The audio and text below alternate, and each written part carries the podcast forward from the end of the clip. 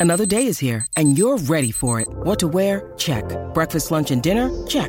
Planning for what's next and how to save for it? That's where Bank of America can help. For your financial to-dos, Bank of America has experts ready to help get you closer to your goals. Get started at one of our local financial centers or 24-7 in our mobile banking app. Find a location near you at bankofamerica.com slash talk to us. What would you like the power to do? Mobile banking requires downloading the app and is only available for select devices. Message and data rates may apply. Bank of America and a member FDIC. Where am I? In the village.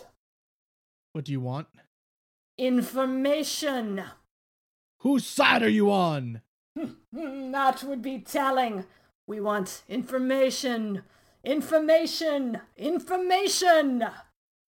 You won't get it. By hook or by crook, we will. Who are you? The new number two. Who is number one? You are number six. I am not a number. I am a free man. Ah, ah, ah, ah! Hello, listeners of the Mad Scientist podcast. I'm your host, Chris Cogswell. Although I guess I am. Otherwise, number six. I guess I am your host, number six. I am joined by the dastardly number two, Marie Mayhew. Marie Mayhew. What a wonderful. Okay, so this episode we'll be talking about one of the most important science fiction television shows of all time The Prisoner. Yes. The prisoner. Now, The Prisoner is it's it's a show that a lot of you probably a lot of a lot of younger uh younger listeners, even listeners like I mean younger listeners, Jesus. Listeners my age even or Marie, I mean Miri, even Mhm. you're even like like I would say our age groups were like we're we're not in that area where it was like on TV, really. Oh, God, no. Well, first of all, uh, September of this year marks the 50 year anniversary of the filming and airing of The Prisoner. It's one of those It is 50 years old. and it's one of those shows that it is it has influenced so much of popular culture so much of science fiction of of this you know ah, just it, it, it has reverberations this series has reverberations throughout all of the stuff that we love and that makes us excited about science in the modern world and it's a show that frankly i don't think gets enough respect or love i mean it came out or No. you know it's it i think it's i think partially it's because it ended the way it did and i think it's also because of the True. i also think True. because it, it really was very high minded and it, even today it still deals with very important philosophical questions that we're still grappling with so this episode we'll be talking about the prisoner one of my favorite tv shows marie i'm sure one of your favorites as well Absolutely. wonderful Something show that we bond on immediately. Seriously. And right after, right after Giant Squid, what was the thing I said we had to talk the about? prisoner The prisoner. It's right there. All right, so uh so residents of the village pro, you know, plop on your yes. numbered pins. Get ready on your weird giant bikes and uh we'll set your set your bikes down. and we'll be seeing you on this episode. Bisinho. Welcome to the Mad Scientist Roundtable, episode 15 The Prisoner.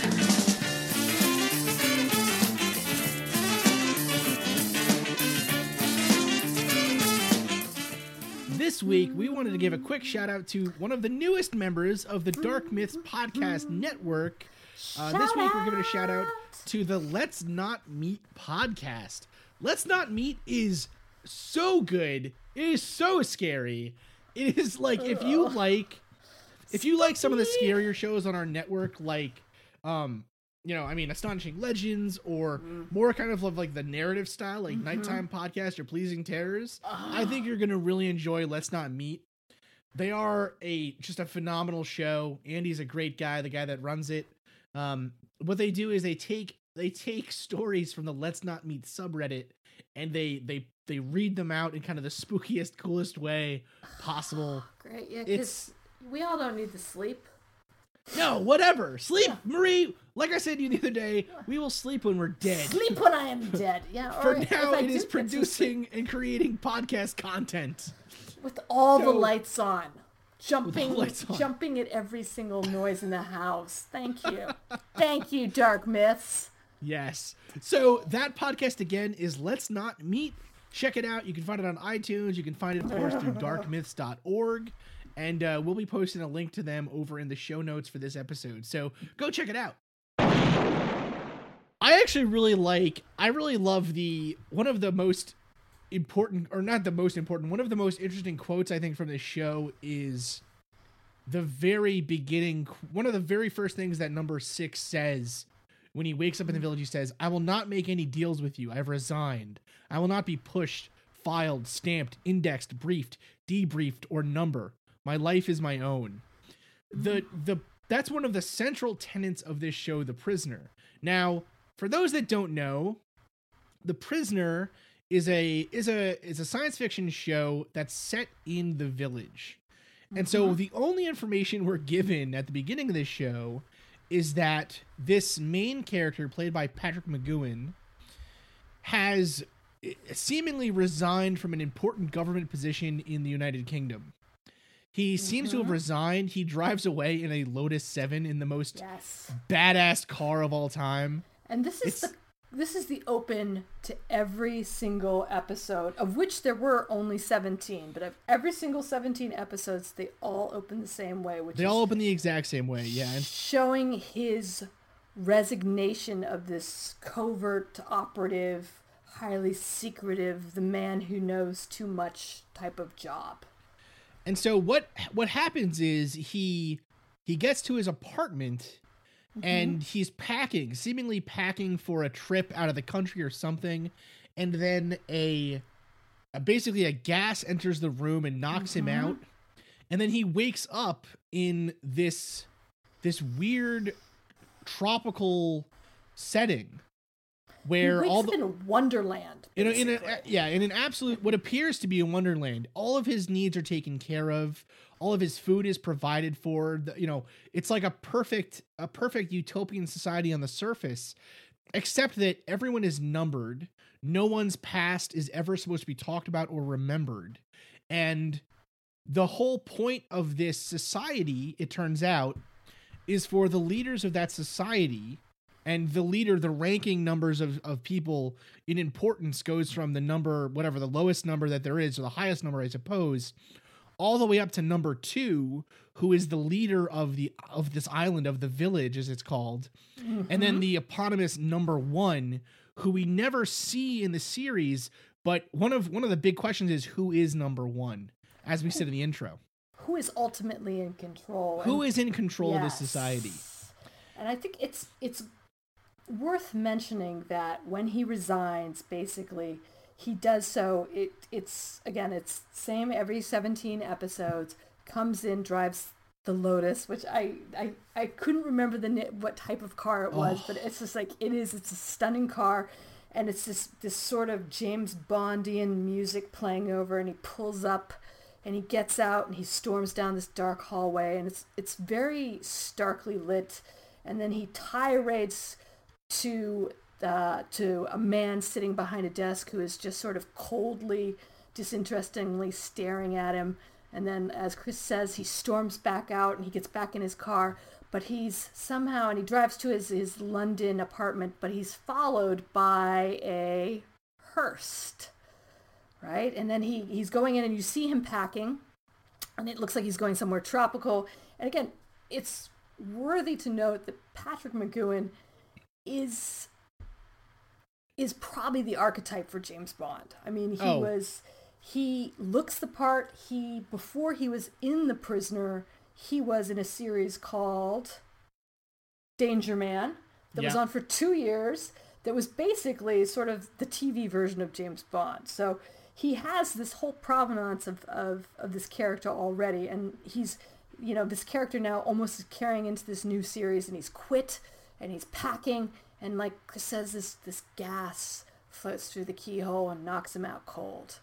And it's so it's so weird because that's like every single time the story opens that's what you're reminded of. Like he quit. Oh and the one most important thing i forgot they show his his card being lifted by a robotic hand right? His sort of his identity card, and it types resigned or retired. Yeah, I So- believe it says I believe it says resigned, and then they put X's through his name, X's. or uh, not through his Right. name. They never show his name. They put X's through his, Yes. his face. His, his face. picture. Yes. One one important one important point of the show. So Marie says there's this there's this aspect of repetition in the intro. Mm-hmm. There's also repetition in the episodes themselves, right? Mm-hmm. Each episode is set up as a sort of as a sort of new a way for a new number 2, a new leader of the village to take a crack at number 6. Yes. So Patrick Patrick McGoohan's character, the main character, is only known throughout the series as number six. You're never given his name. You're never given any background info on him, Never. except for some except for some um, basic kind of stuff. Like we we can tell kind of that he worked for MI6 or you know some important Mm-hmm. um, government agency of some kind. It it appears clear that he has information that they want in the village. That's why every intro, every episode starts with that intro where they say we want information. They want to know what he did, and specifically what they want to know is why he resigned. why? Why did he resign from this service that he was working in? And but it, it's a very it's a very interesting thing. Every episode, the character well, except for a few, there are a few returning number twos. But the setup of this mm. series is number six wakes up back in the village.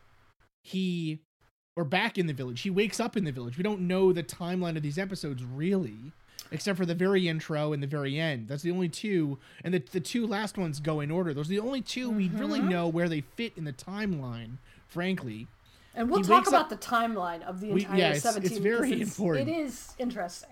he wakes up in the village. He meets with number two. Number two says we want information, and then number two introduces him to to basically what what number two is going to try to do to get this information from number six, and the the really interesting part of it, I think, for me is it it deals with a lot of topics of social control, a lot of topics about where society was going at that time period in the 60s when the show came out that are really it's really really interesting it's fascinating where they thought it was going to go and how kind of almost how close we are actually we've gotten to almost living in a village of our own It's you know it's it's a little frightening in fact yeah. Well, for 50 years ago, it was pretty. You know, it's it's held up really well, and I think that Yeah. like again, when you when you um he wakes up in the village, he's got a new set of clothes. The village itself, like Chris said, it's it, it's it was actually filmed in an actual island off of Wales, um, and all of these. It's very quaint and it's very uh, colorful and it's very almost surreal. Like they It looks like a of- resort. it does look like, but like a resort mean, sort is. of on acid in some ways. Like, Yeah. everything is just a little. The scales a little quirky. Like they have a giant chessboard in the middle of their town Yeah. square, and they've got this. You know, things are oddly colored, and it's just very. Uh, it's it's charming, but at the same time, it's almost. You know, it's so sweet it makes your teeth hurt, kind of. yeah well you well you find you find out very quickly number six realizes very quickly that in some ways everyone else in the village but him appears in some way or is potentially a plant of number 2 working mm-hmm. to break number mm-hmm. 6 so in the very beginning of the series of the episodes i- he kind of tries to break out relatively frequently. Ah, and they and every time of course he fails. And he ends up back in the village no matter how uh, perfectly it seems that his plan would go. And so what he finds out what he ends up ends up realizing is in fact that all of his neighbors everyone he meets in the village everyone he's friendly with all of these people are he cannot you know he cannot trust them. There's because there's no- that he can trust. because there's, no, way to know. There's no way to know right what is actually happening. And so and that and that's really the important point here is that all of his privacy everything he reads everything all the information they're given everything they eat when they sleep when they wake up all the clothing everything is designed by and given to them from the the, the people in charge of the village and they even have uh, what's kind of interesting is they even have things like one of my favorite episodes, Marie, is when they have the the the election for the new number two, Oh, yes. and number six uh, is is put in the running for number two for the new number two, and his whole platform is okay. Well, we're gonna tear down the system, and of course, the system is running the election. Right, There's- so no yeah. matter no matter what number six does, he's working within his system. And There's so no matter how getting away from it. No, There's but it's- but- yeah. but you know, but again, it's an interesting, it's an interesting philosophical concept. This one of, and actually, I think this is one of my favorite concepts that's that's in the show. There are a few, mm-hmm. so I think we did a pretty okay job of running down the basic premise of the show. But let's just let's just go through it again really quick for people. Yes. Number six has resigned from his job. Yes. He wakes up in this in this paradise slash prison. Everything he does is watch. Surrounded by cheerful, cheerful people. Everything he does is is cheerful. everyone is everyone is is cheerful everyone is for the system everyone is watching him and he is in a in a game basically with this person number 2 and ultimately whoever is number 1 who want to break him and get the information from him in some way about why he resigned. Now each episode centers around a different method of breaking number 6 so there's there's an episode where they create a computer that has all of the knowledge in the known universe supposedly and it um and it it, it basically they give it to the people of the village that oh you can learn things overnight right? You can hmm. listen to this tape mm-hmm. and learn things right away. But what's actually happening as you learn things is you're being fed information and being being kind of almost hypnotized or tricked into giving up what you know about you know the secret service or whatever that you were a part of right and at the end of the episode number six destroys the machine in a very cliched kind of way. He he gives the professor as the robot's known a, a question. He feeds in a mm-hmm. question to the computer. And he goes into the room he feeds it a question and the computer explodes in flames. And number the, the number two of that episode is like what did you do? And he's like i just asked it a simple question. W H Y. And then he like leaves the you know, he drops the mic and he leaves the room and number two is just like, What? Right? And that's of course Boils a, again. it's become such a cliched thing. But at the time, that's a very you know, it's a very I don't know, provocative isn't the word, but it's a very uh resounding statement. Right? Computers a computer Yeah. mind will never be a human mind. Yeah. Right? And it's 1967. Yeah. It's the summer of love has not come up yet. It's just starting to crest. This is also a British series. We should probably Yes. spell that out very clearly. Yeah. But this is this is uh and it is it's it is a very I feel like it is very it is very British in a, in a lot of ways. There's a lot of you know the number twos are these you know the the villain per episode is these awesome archetypes of you know one can be very conniving and very you know plotting and then the other one is just you know is is is is going to buddy up to number six to Well, that's- you know yeah, to that's- charm him. And it's very um but it, it's happening before sort of the whole idea of the american you know uh, the american um idea of the individual and the and summer of love and uh, freedom and you know turn uh, tune in turn on drop out type of thing happens. Yeah. and it's it's sort of its its its predecessor because it's about you know art who what is freedom? How are you truly free? If you are put in this beautiful utopia where all of your needs are taken care of and really you can while away you- the rest of your days on drugs which i think they allude heavily that you know they're, Well, there- they're there is- drugging their population. There there is there is an episode specifically where they uh they're using drugs to reprogram people. That's right, Right? and yeah well that's so that's the thing is like marie said the main the main i would say the main not focus but maybe the mm-hmm. main um, the main problem that faces number six in the village is this idea of personal freedom, right?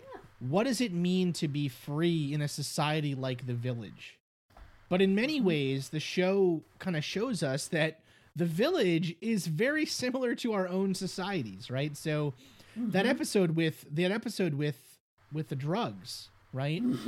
um has a lot of interesting implications for things like psychotherapy, right? Yes. where they are taking someone who doesn't seem to fit the mold of what the society wants they are reprogramming them with drugs and then they come out and maybe they're not they're no longer i forget the word they use i think it's like um i don't think it's abnormal i think it's like oh my god it's something like you know uh, just like disruptive i think it's disruptive maybe is the word but they they you know someone that doesn't fit the mold of what society wants and then is it right for then society to fix this person if they could be happier in the society Well, right? yeah, what is the cost what is the cost of happiness? If if happiness costs your freedom yeah, if is that- happiness costs your- trade-off, right? is that the trade-off you should make? Yeah. and the thing is too we're never told you know number six may have resigned for some stupid reason right he never it, it's never given. you always make me fly coach. yeah it's like you know he might have resigned because they got rid of the twix in the coffee room Exactly. you know he's like that's i've told you a million times I need my love Twix. Twix. You know, he gets rid of it and he's like, I'm out. And they send him to this island. Now, one one of my favorite, like I said, one of my favorite topics, one of my favorite motifs that mm-hmm. comes up again and again and again in the series and ends up being kind of the penultimate I don't know if I don't know if lesson is the right word, but the penultimate um, idea of the prisoner is that you can only rebel within the confines of what society will allow you to do. Right? Yes. It's a very interesting philosophical idea that was very prevalent at the time, and in fact, it made the hippies very angry um, Yes. because they thought, "Well, this is bullcrap, man," you know. But the idea is that what a society will do is it will co-opt your rebellion and Yes. sell it back to you. Back to you. Yeah. So absolutely. it becomes so it becomes innocuous, right? Yes. So a really good example would be, for instance, shirts that say Black Lives Matter being sold at your local mall. Right? Yes. Um or Yes. you know, shirts that say like girl power and stuff on them being sold at the Gap. Or, you know, um like these Yes. these structural systems that have previously put you down are only giving into some of your flights of fancy so that they can control you more strongly in some other way. And so they can Right? also commodify it, right? Like Exactly. the idea, the idea of the teenager Yes. only came about in, in the late fifties. oh my god. One of the most Right? Mm-hmm. perfect one of the most perfect examples of this is Hot Topic. Ah, Right? Hot Topic is like the the Don't you- perfect oh man, there goes the perfect version of this. I'll tell you what, uh, dear listener, I love Hot Topic. You love Hot Topic. We're gonna have to let Chris have his flight of fancy on. Okay. Just, listen okay listen punk like like think think about how how there's that what is that song that that song by NOFX that's like you know when did punk rock become so safe right is one of the opening lines oh, right or the Dead Milkmen, you'll dance to anything. Right? Yeah, Instant exactly, Club right? hit. Yep. yes the the idea like punk rock used to be about like back when punk rock started with like the sex pistols i mean it was always kind of a weird commodification of things that were you know what i mean like the sex pistols were managed outside of a sex shop They that made it that made a killing that made Yeah, a they were- killing yeah. on leather you know chaps and stuff that they sold to skinny brits who were shooting up heroin and stuff. Um like you know these these cultural movements that are meant to kind of overthrow the system only go so far right? So the hippies of the 60s now voted for trump. Ow! you know? Oh, yes. but no, I- but really I though, like, and even even yeah. even even Donald Trump, at a time when I was growing up, Donald Trump was a was a um was almost not a dangerous figure per se, but was a very fascinating figure, right? Yes. And now the Re- the Republican Party, the party of old dudes, you know, selling Yep. oil to each other, have taken a a angry young movement and morphed it into their own thing. It's very strange. And I think that that's one of the things that the prisoner does so incredibly well is you are rooting for number six. Again, you never get to learn his name. He never talks about what his name is. Um, you're never allowed to know. You're rooting for him to break free, right? You're like, come on, man, like, Uh, just fucking, you know, fake your death. Just, you know, jump in the whatever. And there are times, there's an episode where you think he does it, which I think the Chimes of Big Ben, right? Yeah. He he stows away. He, you know, someone helps him. He gets out, but it's all just an extended ploy to break his morale. Because when he Right, wakes he- up, he's not. He's Well, right he, back where what, he started. what ends from. up what ends up happening actually, the ending of this episode is well. So first off, I just want to say for our listeners who are Yes. are of a conservative bend, right? The the the left, the the young kind of like left leaning population, I would say, the progressive population, Mm-hmm. historically has been the population that is the most um, easy to control in this way. I think if we look at Oh, like absolutely. if we because because you know it's like this it's the, the it's specifically the adoption of is the adoption of new cultural things and new ways to rebel against society that becomes so easily sold back to them right that of course. that and, it- and Rebellion sells. exactly rebellion does sell and so it's kind of this idea of um you know it's a reason why a lot of deranged people take this idea of rebellion to a stronger place right where well you can't just rebel within the confines of society you have to flip you have to you know you can't you can't win you can't break free of the game of chess by playing on the board you have to flip the table over Yes. right in some way and so Yes. so anyways so the so i just wanted to i just want to make that point clear when i was pointing out um the the recent uh, use of this kind of technique or you know maybe it's not even a technique it's just something that kind of happens it seems like where It's- the powers that be utilize what's selling and if what's selling at the moment is rebellion they're going to sell that at the moment the rebellion that's selling is a rebellion towards anti anti politician sentiment yeah. right? Uh, well, and the thing is, is And so you rebellion always sells. it does. always sells better than it does but it's but it's very but it's very interesting that you have people like paul ryan and mitch mcconnell who are like if they were any more swampy they'd have algae growing on their legs um saying you know we're fighting the swamp right well you're not you know you're not maybe this guy wanted to but you're not you know anyways whatever Well, So- they, you're, you're assuming that they stand. They can't stand because they have no spines. Okay, fine. Okay, all right, all right, all right. I gotta do political. So the in the in the chimes of Big Ben, what's really fascinating actually is at the end, he he Love seems he seems he seems to make his way all the way back to his home. Yes, Right, to I think- London. I think He's, he even he did it. I think he even so he what ends up happening is he he makes his way back. He basically him and another islander, another mm-hmm. villager, I guess, mm-hmm. plan his escape together. And so he supposedly makes it all the way back to London and he's hearing the chimes of Big Ben from the office of his old boss. Mm-hmm. And his old boss says to him, you know, oh, by the way, you know, why why did you resign? Mm-hmm. And he and he looks at him and he goes, wait. And based on the number of chimes of Big Ben, he realizes that the time is wrong. The clock on the wall has a different time. Like it says six, but it just rang like 12 times or something. And so mm-hmm. he goes to the window and he rolls up the blinds and it looks back out to the village. Oh, And he just leaves. He just walks out of the room. Right? It's so yeah, and you're just like, what? You're you're you're it's it kills you. It kills you. And it's so so and there is this sort of visceral reaction because you're just rooting for him. You're like, first of all, like this dude, you know, like he's he's he's served his time, right? He served his con- country. He, he he just wants to just you know pack a bag, go to the Bahamas, have a mai tai. No, no.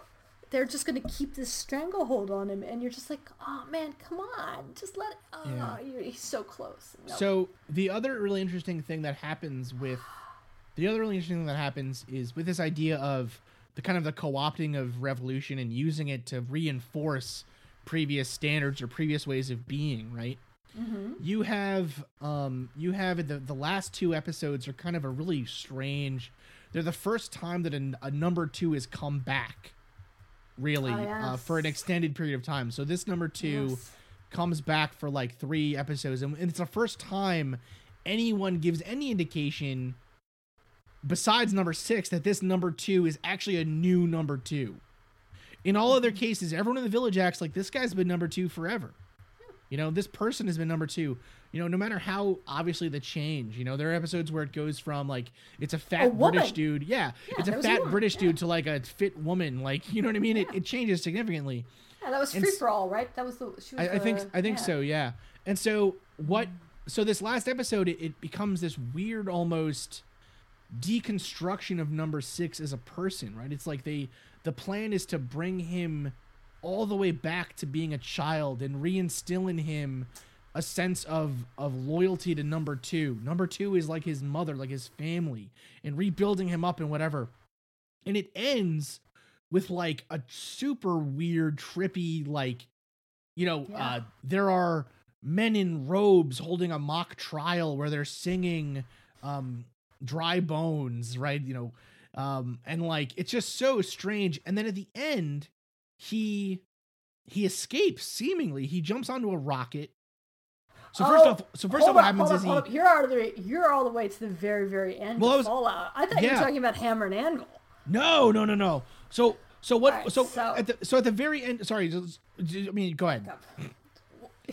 At the okay, at the very end of the Spoiler, series. Spoiler alert. Spoiler Okay, alert. So At the very end we of the should series. say, wait, wait, good lord, man, good lord. I'm sorry, Hold I'm on, so sir. Hold on. We should say this is not a recap. If you haven't seen this, we would strongly encourage you to watch it, regardless of, of what we come up with and what we tell you, because it is, it's it's that good of a series. Now, and he's not just on a rocket; he's on a nuclear warhead. yes, Right? that's true. Yes. So and who and so yeah, so this he's gone through he's gone through all of these iterations. He's been broken down by all of these different uh, all these different number twos. And it's it's also worth it to say that again, 17 episodes. Um, when this showed in America, it went up against like Sabrina, you know, Sabrina the Witch kind of thing, right? So it's like it wasn't as it was very popular, but in Britain, after the very last episode aired, there were just like riots. People were pissed. People were so mad with Patrick Yeah. Because they had no idea. Because it's it's they don't they don't give a neat and tidy end in a lot of ways. Okay, for, let's- for what the end episode is, yeah. So what? which I will so. Yes. so okay. So so he goes through. There's two episodes at the end. He Mm-hmm. goes through the first one. Um, the first one is this number two comes back and breaks him all the way down. But at the end of the episode, number six, his mind stays intact. His mind, you know, stays to where it is. Where I am not. Uh, I'm a free person. I have a name. I'm not a number. and I am an individual, and I'm not going to tell you why I resigned. I'm not going to give you this information. And the next episode is number two, reporting his failure, and the the village, the elders of the village, the leaders of the village, this this secret group of people who have been working in the shadows, say to number six, "Well, you've you've you've beaten us. You've done everything we can possibly do to you, right?" and Mhm. you've made it through and so you're going to get to meet number 1 and then you get to decide what happens to the village or not right and so he gets to he he makes his way to out of this kind of like weird courtroom procession that's occurring to judge him and his methods and his mind he makes his way out of this kind of kangaroo court style thing and makes his way into a room where number 1 is and he he sees the robe with number one. Number one is standing there as the robe that says number one on him. He's standing there with this robe on. He flips him over and he pulls off the mask. And first he sees he's wearing a plastic monkey mask. Yeah. And then he rips that off and it's him. Yes. He is number one. He is. But is he? One. Is he? Well, I And mean, so- but they, they disclose that at the very beginning of every episode. Every episode started who, you know, who is number one? You are. You are number six. Number six. So he he then pushes the button for this bomb to, in Mm-hmm. theory, destroy. I guess destroy the village. It's never really made clear what the bomb will do. But he he then he then makes his way out of of this area, and he, you know, this whole time you're you're trying to figure out. He's trying to figure out where is the village, right? Mhm. and it finally kind of gets figured out that okay well it must be in it must be in eastern europe somewhere close to the russian border maybe whatever Yes. or like in the mediterranean it's not it's not clear at all where this village is he makes it out of the village and he he ends up driving through a wall and it Mhm. turns out he has been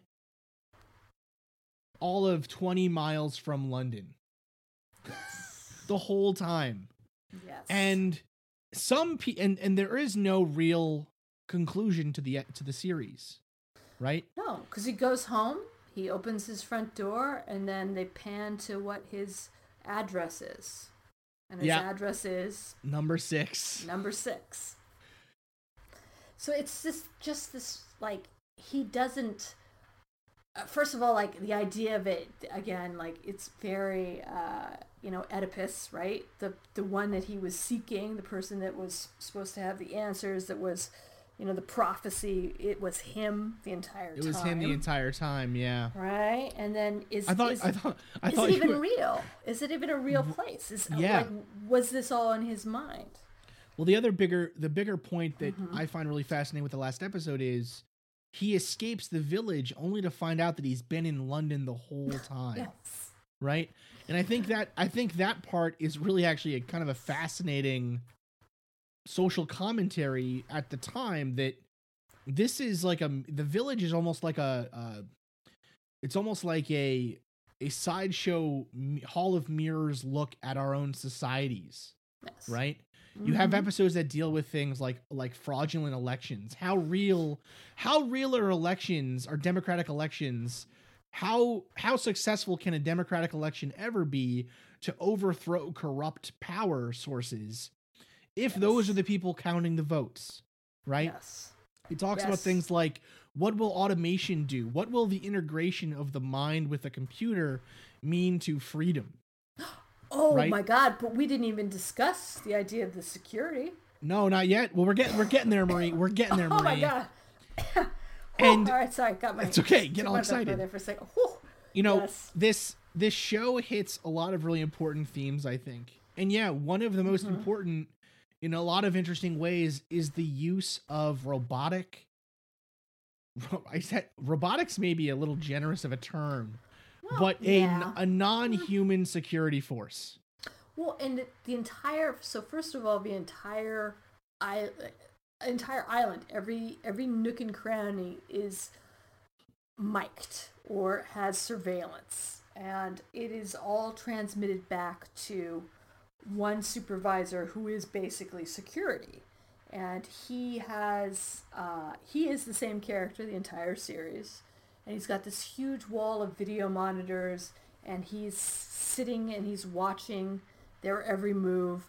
And if he sees if he sees number six, you know, making a break for it or heading towards, you know, heading towards the water or heading towards an outer perimeter, he actually picks up his giant black. They had like cell phones, like actual mobile phones, like giant black phone. Yeah. Picks it up and he's like, Put me through to number two.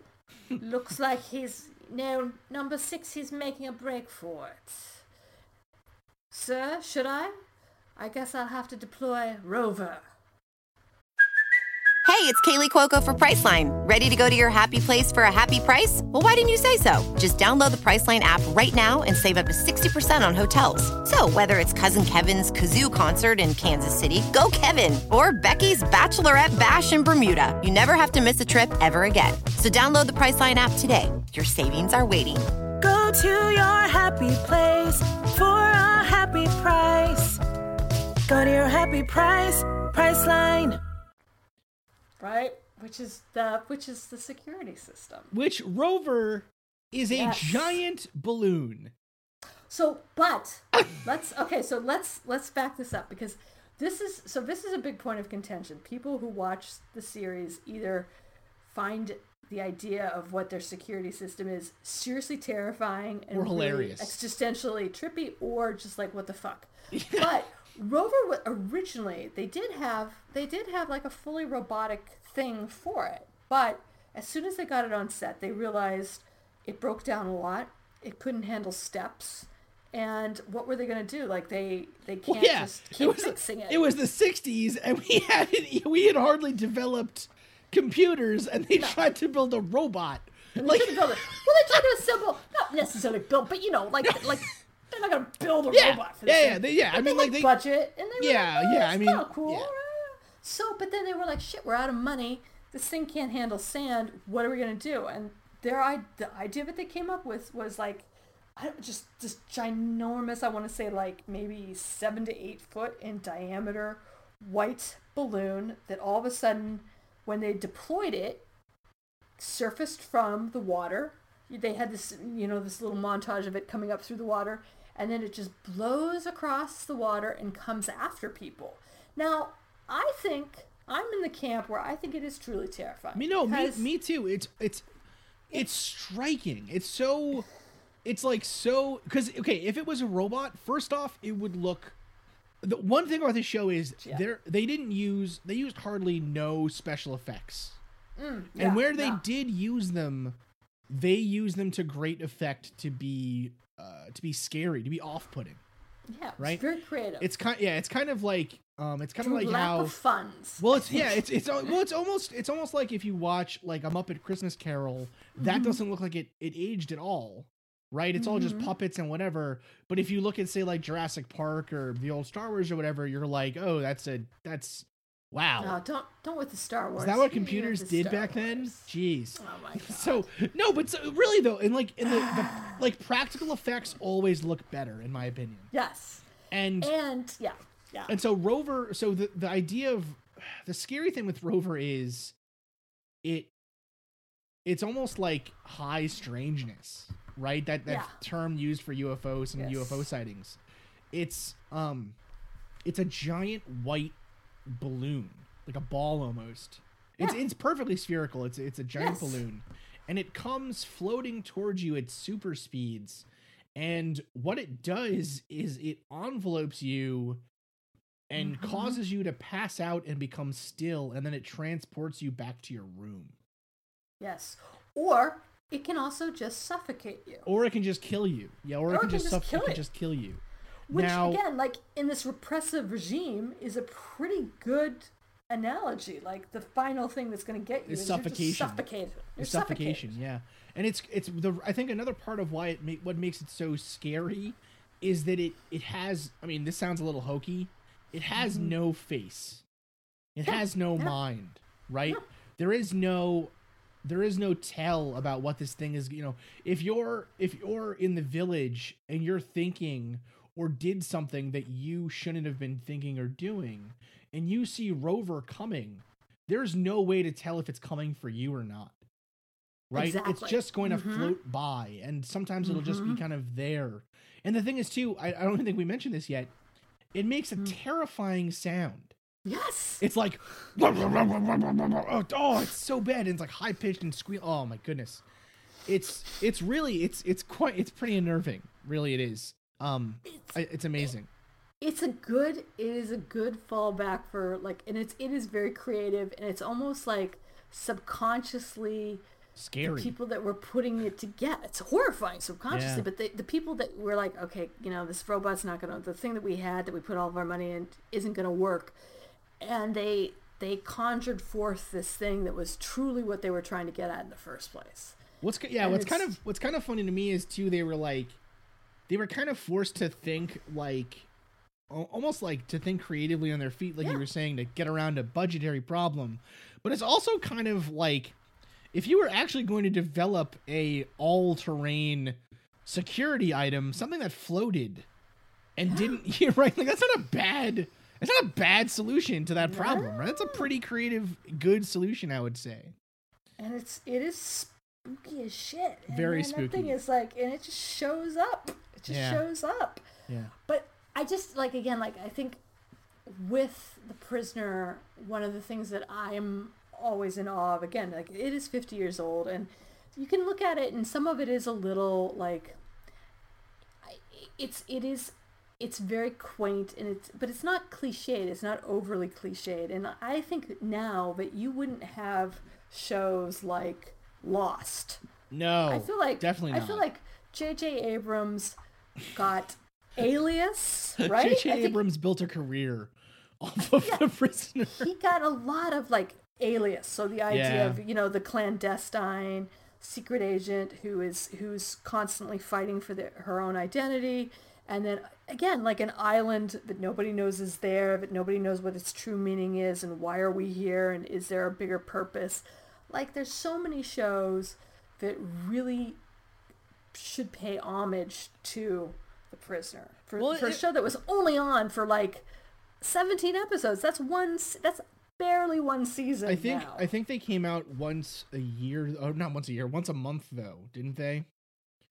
Which also That's built still which- not a or once or twice, Yeah. once or twice a month, which built up to the, uh, which built up to the kind of finale, sort of. Now, one one interesting part. So, I think you're right. There's this idea of. I mean, we've always had since since humans have worked together to create societies.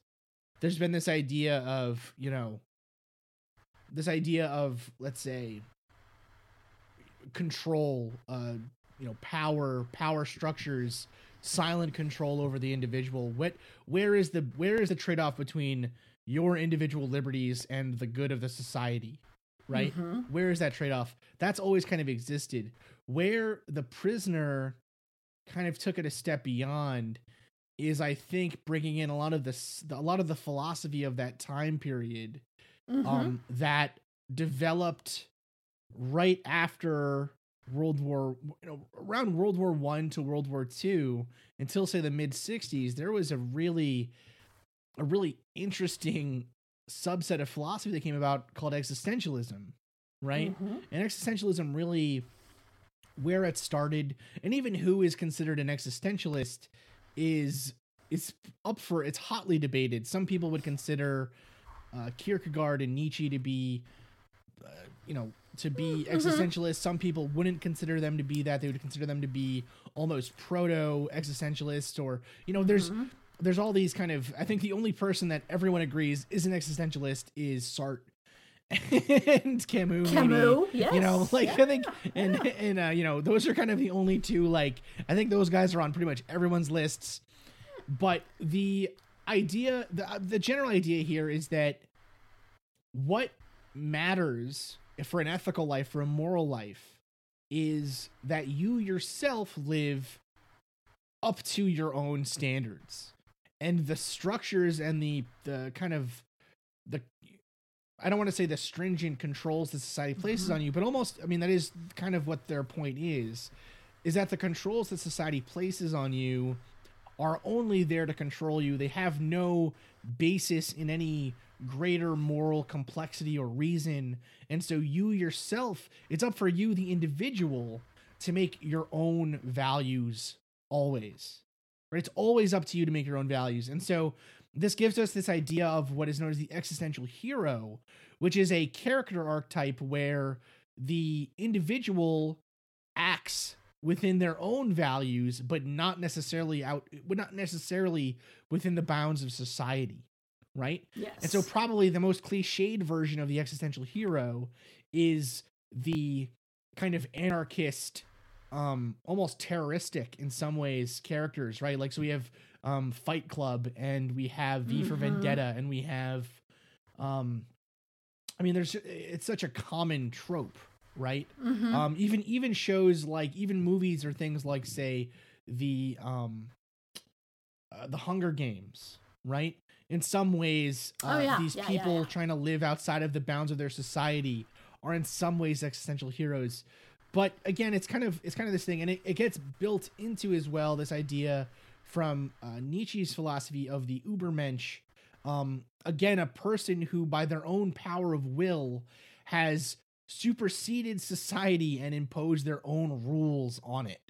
Right? So, kind of like a Napoleonic figure almost, although that's a little simplistic. But, anyways, the, the, the this prisoner is is in many ways a perfect archetype, a perfect version of the existential hero. In that every episode, every time, everything is this person sticking to one value judgment. Right? Number 6 has one thing that he knows is true and that that that thing is that his freedom is his ultimate goal. His freedom is the most important thing. Right? Yes. and to hell with everyone else. You know, he I, I don't think number six really cares about anyone else on the on the village in the village, right? He has no connections to them. He has no. Right. I, I wouldn't argue. I would argue he has no feeling for them really, right? Because he views every member of society besides himself as a potential enemy. Right. well, it's a potential, um, yeah, as an obstacle. right? Exactly. Like they will never get him to where he needs to go. And I think early on, like I would even argue again, it's it's a lot of Joseph Campbell in the in the the hero's journey. Sure, right? You yeah. start off, you're taken from what is familiar, you're put into an unfamiliar space, and you have to sort of navigate to what your to what the final to your point what what is your final truth? Like what is the thing that is that is the the reason that you are doing this? And i to me it's like even though you know he almost got stoned in the streets after the final episode aired there's really no good way to end the prisoner in a lot of ways except for what he did which was basically say the thing that you know the thing that number six was always searching for or was always looking for was himself. Right. the only thing he wanted to find out that was going to give him freedom and why why are you persecuting me? Why are you why are you keep why do you keep hounding on me about the reason of who I am? Which is sort of another which is a cloaked way of looking at like the information they wanted from him was why did he resign? Why did he make the choice? Why did he execute free will? Right. and and they keep pressuring him and they keep asking him but the person who ultimately is asking him that is himself which is just like again for 1967 is like mind blown that's pretty good See, and that's and that's the interesting thing though is that I think we actually have totally different readings of the show. really Yeah, and I and I've actually What? and see and this is the thing though, right? Go on. I've okay, I've I've probably watched and rewatched Mm-hmm. The Prisoner in its entirety like I mean over over 50 times. Easy. You know? Um Mm-hmm. my mom bought like a DVD box set of it and I just like binged the crap Yeah. out of it all the time. no we have the box set yeah. now oh, so- it's so good. uh, so yes good. we do So yes we do the um the like for me it's not it's for me it is that perfect existential fight where now that number 6 sees now that number 6 sees that the village exists he'll never be happy again he'll never be able to live in society again right? Because mm-hmm. he what is to stop him from thinking that this is another trick right? Oh no, like no, I agree with you in that. Like I agree like self-knowledge, the self-knowledge of him coming face to face with the thing that is keeping that is keeping, you know, his shackles firmly planted is himself. see I, that's is ultimately but that's the thing is, right to me ultimately not freedom. that's well that's yeah that is the that i think i agree with you on Right. that the freedom the freedom he ends up with and i think that's kind of a very cynical a cynical point that i think the show makes very well Uh, in, or in- cynical of you and I to read into no it. well Which- maybe how- maybe How, could that be? i don't know how can we be cynical How could that be sunshine butterfly? but the uh yeah this idea that this idea of freedom to choose is only freedom insofar as your choices are limited. So in other words i think a perfect example of this is in elections is in is in democracy right? Um if we had voted for if you if you vote for candidate a or candidate b right? If if regardless of who you voted for we were going to go into another war then it doesn't really matter who you vote for right? Because the mm-hmm. power mm-hmm. structure is mm-hmm. such that it will it'll keep things going the way it wants right? It's it's yeah, it's interesting because your reading of it with the existential is much more of a macro. I think like Yeah, when I- I, look at it, I- it's yeah, much I- more of a micro. Yeah, see- it's much more of the uh, self see, of, uh, of of his recognition of self. See, I've so I've always viewed the existential hero as a very shallow. Like I think, I think when you mention even Joseph Campbell and that idea of and so for those that don't know, um, who are listening, the idea of well, I mean, the idea of Joseph, the idea that Joseph Campbell came up with is that there is like kind of a single archetype of the hero story that gets played again and again, right? It's kind of like you know, Yes. you got Luke Skywalker, you got Katniss Ever- Everdeen, you got Harry Potter, you got whatever. All these characters are all the same character. They're they're uh, you know they're Hercules. They're um, you know over time this this idea keeps coming back where it's like a person rises from obscurity to find out that they're part of a much more important system that they are the central cog almost in this system and they end up defeating a great evil that is a dark reflection of themselves and then come to be whatever their final form whatever that is Some sort of some sort of self reckoning. Yeah. which is not always good. No. which is not always a no good thing. now in my mind that story requires there to Mm-hmm. be an ultimate good and an ultimate evil right?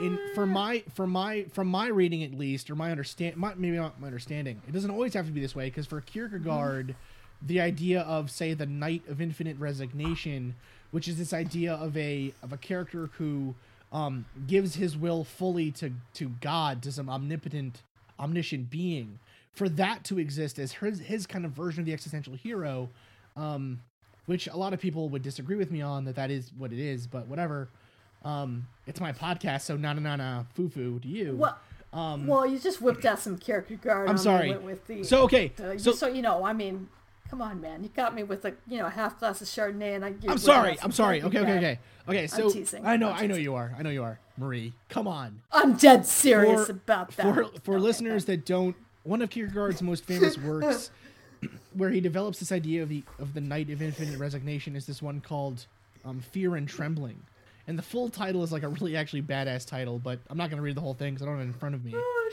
but the, Woo! the title, we got dark. but the we, got- base, we went down. No, we're, we're killing it. So the idea, the idea in this story is he looks at the story of the binding of Isaac, and he Mm-hmm. and he thinks, well, how could God have let Abraham bind his son and go so far His as to almost yeah. kill him, or his only child at that point, Mm-hmm, to go so far as to almost kill him?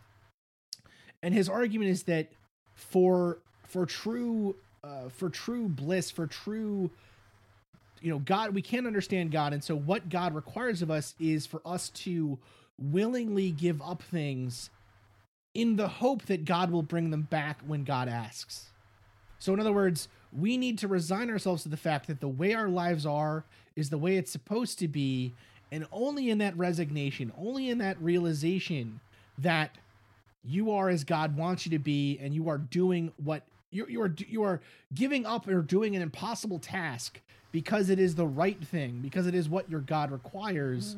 That in some way gives you gives you a kind of not a release necessarily, but almost a um purpose. a purpose or like a it's it's hard Kierkegaard. It's hard to really understand Oh. know exactly what he meant, but whatever.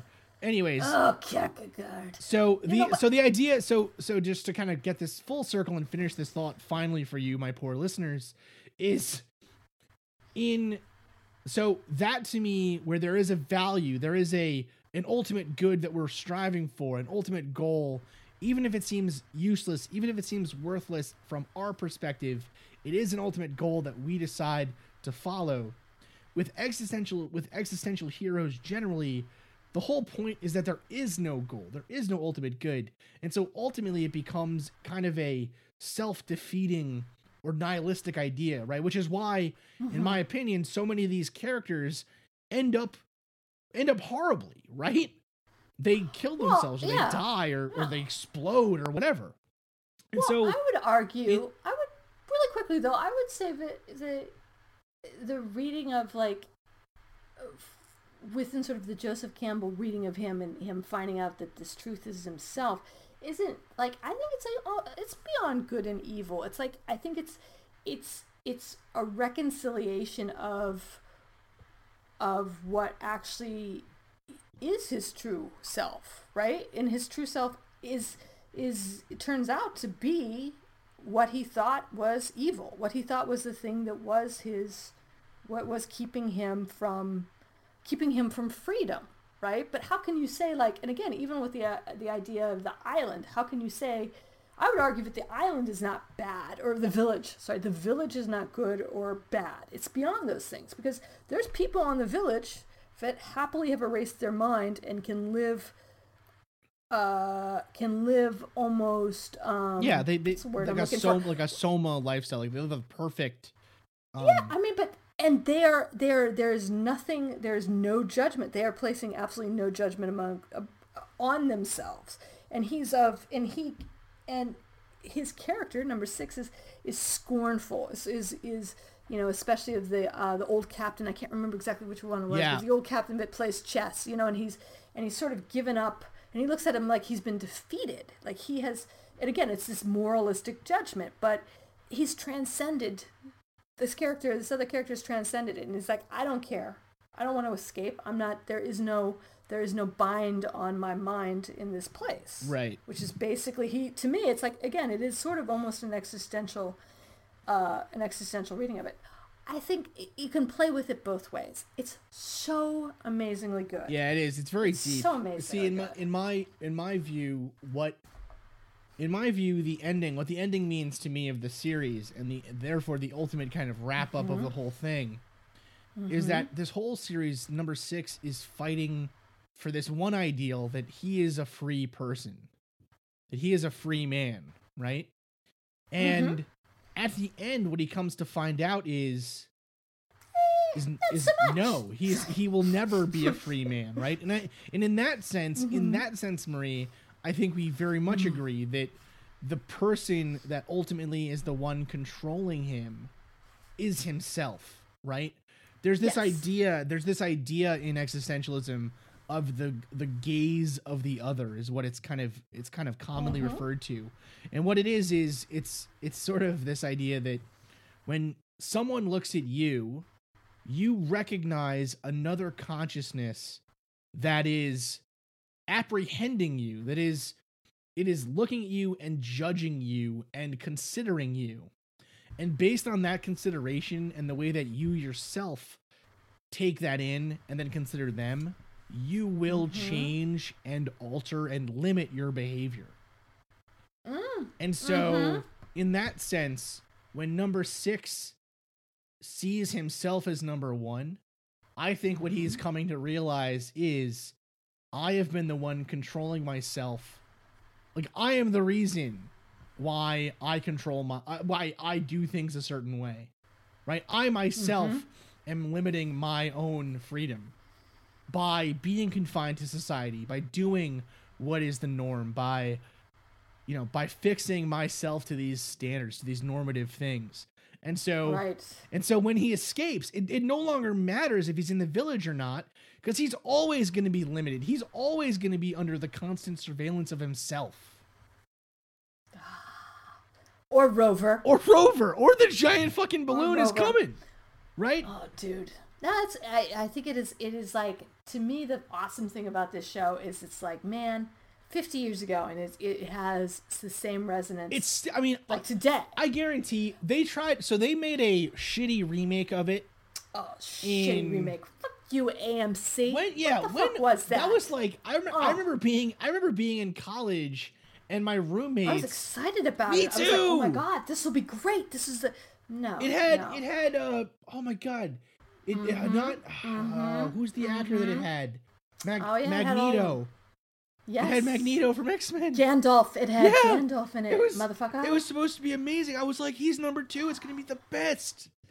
and he would be a great number two. That was a really awesome. Honest, yeah, but instead it just it ended up being this So bad. Oh, it was unfortunate. But one thing, one thing we should call out and we should note is there's actually an addendum to the prisoner that was officially like sort of I don't want to say sanctioned, but was was um, okayed by Patrick McGoohan, which is a which is a graphic novel Yep. called The Prisoner: Shattered Visage, and it's it picks up at a certain point after they have closed the uh, they have closed the village and what happens what happens there and what kind of is is still going on which we don't have to get into necessarily because I, I I bought it like a million years ago. I read it and I don't I can't really remember So it, but I, I- remember thinking, man, it was that was that was not a bad idea. So I have actually I have actually never read it.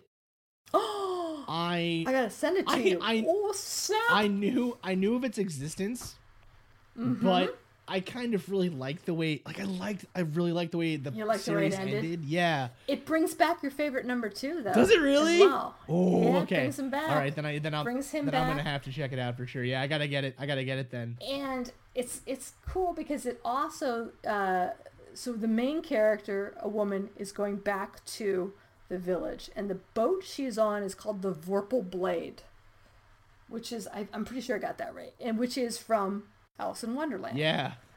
and it's just like it's it's just got these nice neat little uh sort of little references that are really good the overall story again it's it's it's such a visual thing it's hard to translate into um and it was written in the 80s so it dates itself much harder than like than the original Sure, series yeah. does but but still really good still really good um the other thing too is if dear viewer or dear viewers dear listeners if you do choose to listen to it uh you should you know if you get the entire series there's a huge amount of debate of the actual order that Oh my goodness. There's a in. huge there's a huge uh and honestly, I don't know what's your favorite awesome. what's your favorite kind of viewing order? So, um, how, and I'm just gonna, this is the story about how I got into The Prisoner is like, I was actually studying for a final in college and I was watching TV. It was late night. It was here in San Francisco and I had like, I think PBS on and this guy came on and he was introducing the series and the, the, the man's name is Scott Appel and he is actually like a huge aficionado um, about Philip K. Dick and about The Prisoner and a few other like he was I believe San Jose's uh, film critic but he comes out and he's dressed in the same outfit as The Prisoner and he kind of walks through the whole logic of why he's why he's viewing why he's he's he's put them in the order that PBS is going to watch him and he's doing like an intro to each one.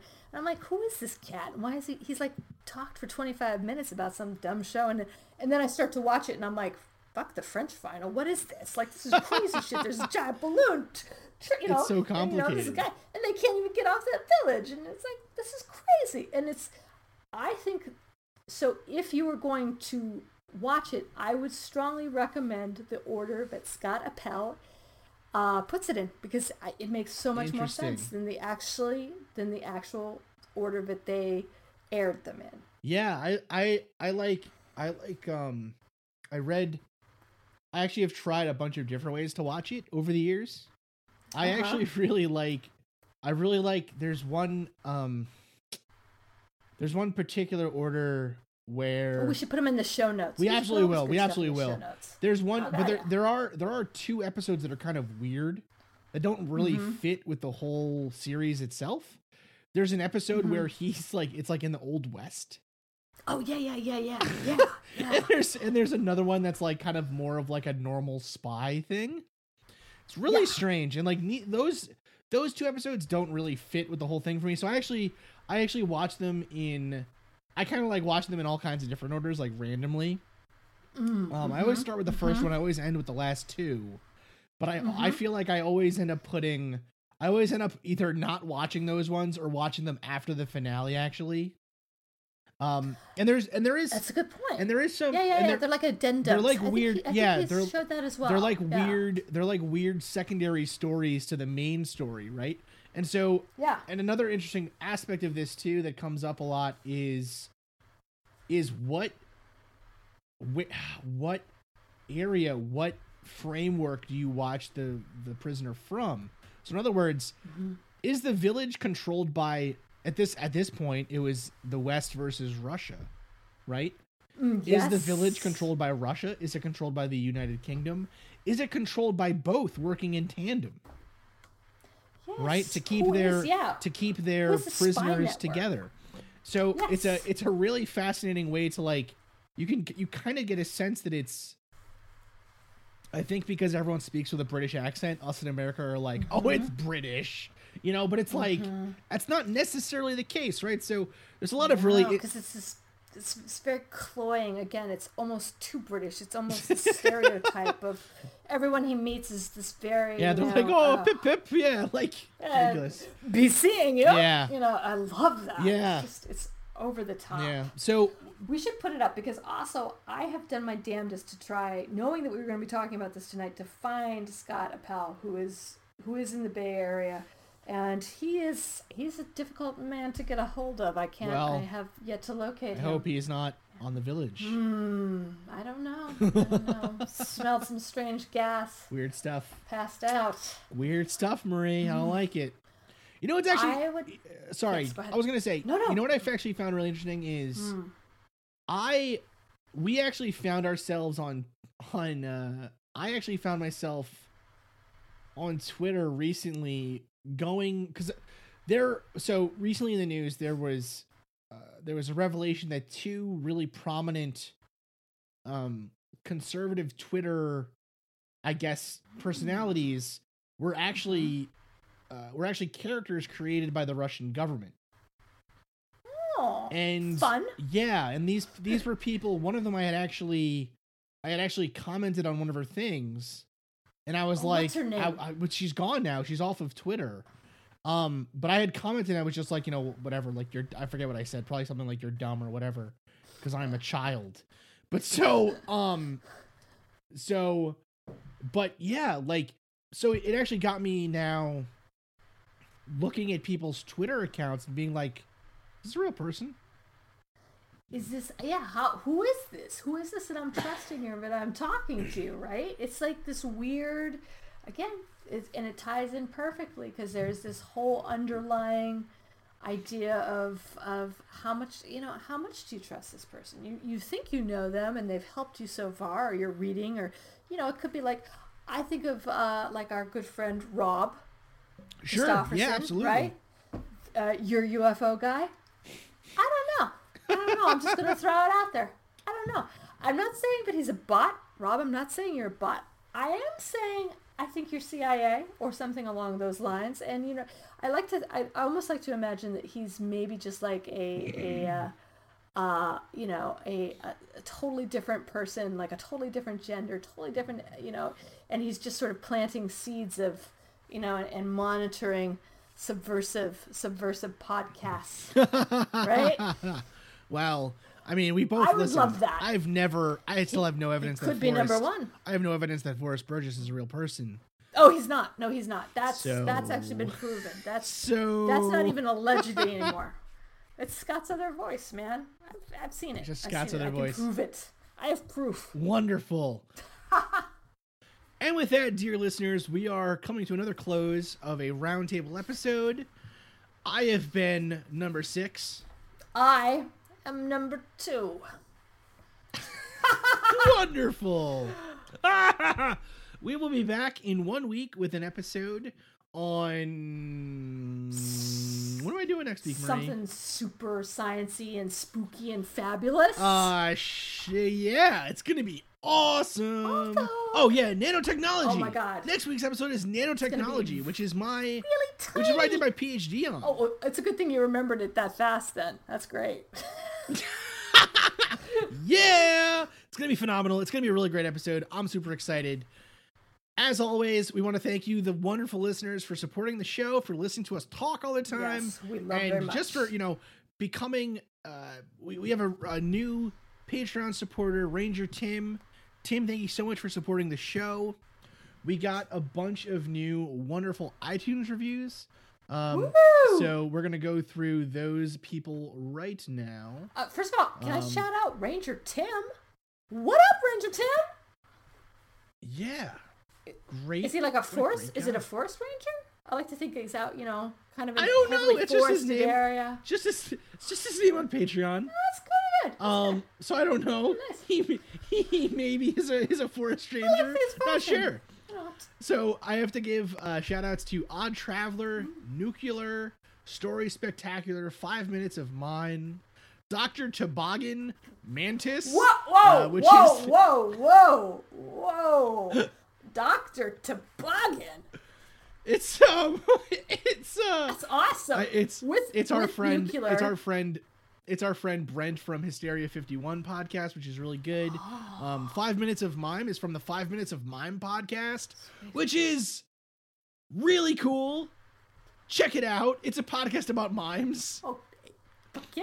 It's wonderful. Toboggan. Story spect so- Story yeah. Spectacular is a show about it's like a it's like a it's a really fascinating kind of like kid story extravaganza kind of thing. It's really good. I highly suggest you check it out. And then Odd Traveler is from um, the Travel Oddities podcast, which is also uh, just wonderful. Such such great shows that we're friends with here. Man. Um, so check it out. Avengers. Assemble. Avengers Assemble, truly, truly going on over here. Um, and yeah, that's it for this week's episode. So uh, thank you, listeners, and we'll uh, we'll be seeing you. Be seeing you. I'm Ken Harbaugh, host of Warriors in Their Own Words, a podcast that presents the unvarnished, unsanitized truth of what we have asked of those who defend this nation. As a country, we need these stories more than ever. Stories from Americans who have borne the battle, including 30 year old remastered interviews with veterans from World War I recounting their time in the trenches of Europe, and with veterans from World War II, Korea, Vietnam, and from our most recent conflicts in Iraq, Afghanistan, and other battlefields Americans may never have heard of. Hear their stories by listening to Warriors in Their Own Words wherever you find podcasts.